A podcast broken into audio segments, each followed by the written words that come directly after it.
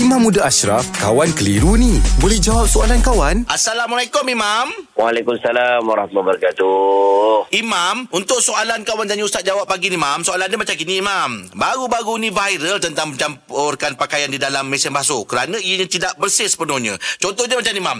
Pakaian tidak bersih jika dipakaian bercampur dengan keputihan, darah haid, kencing anak dan sebagainya. Jadi macam mana tu Imam ya?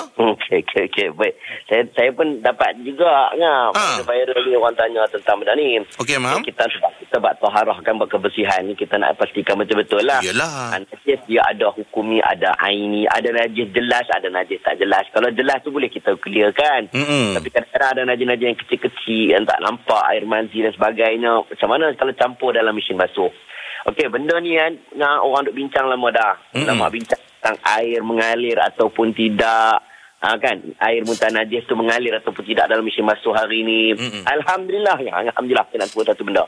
Ulama-ulama kita dalam termasuklah ulama kontemporari lah ni ada dekat uh, Penang. Saya orang Penang. Penang ada dia punya majlis fatwa pun dah keluar dah. Bukan Mm-mm. setakat kaji dari sudut hukum pakar-pakar syariah bincang tentang air ni mengalir ataupun tidak dan sebagainya. Bahkan dia orang buat kajian ngah dari sudut teknologi pun dia orang buat kajian. Mm-mm.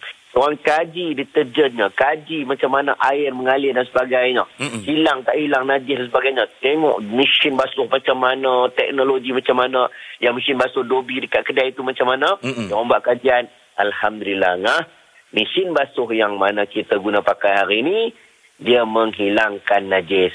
Tak Ah. ada masalah dan dia diiktiraf sebagai satu alat membersihkan ataupun kita panggil kalau kita letak pakaian kita yang ada najis yang hukumi yang kita tidak nampak tu kan yang Mm-mm. macam kita sebut yang, yang kering yang tak nampak tu dia mengalirkan air dan menghilangkan najis. Tak ada masalah. Fatwa dah keluar dah Okey. Ah, fatwa dah keluar. Itu senang saya nak jawab. Fatwa dah keluar. Tapi kalau terlalu banyak sangat najis, tai kan kita katakan dalam Mm-mm. keluar tu, bersihkan dulu sikit. Betul. Ah, Ha.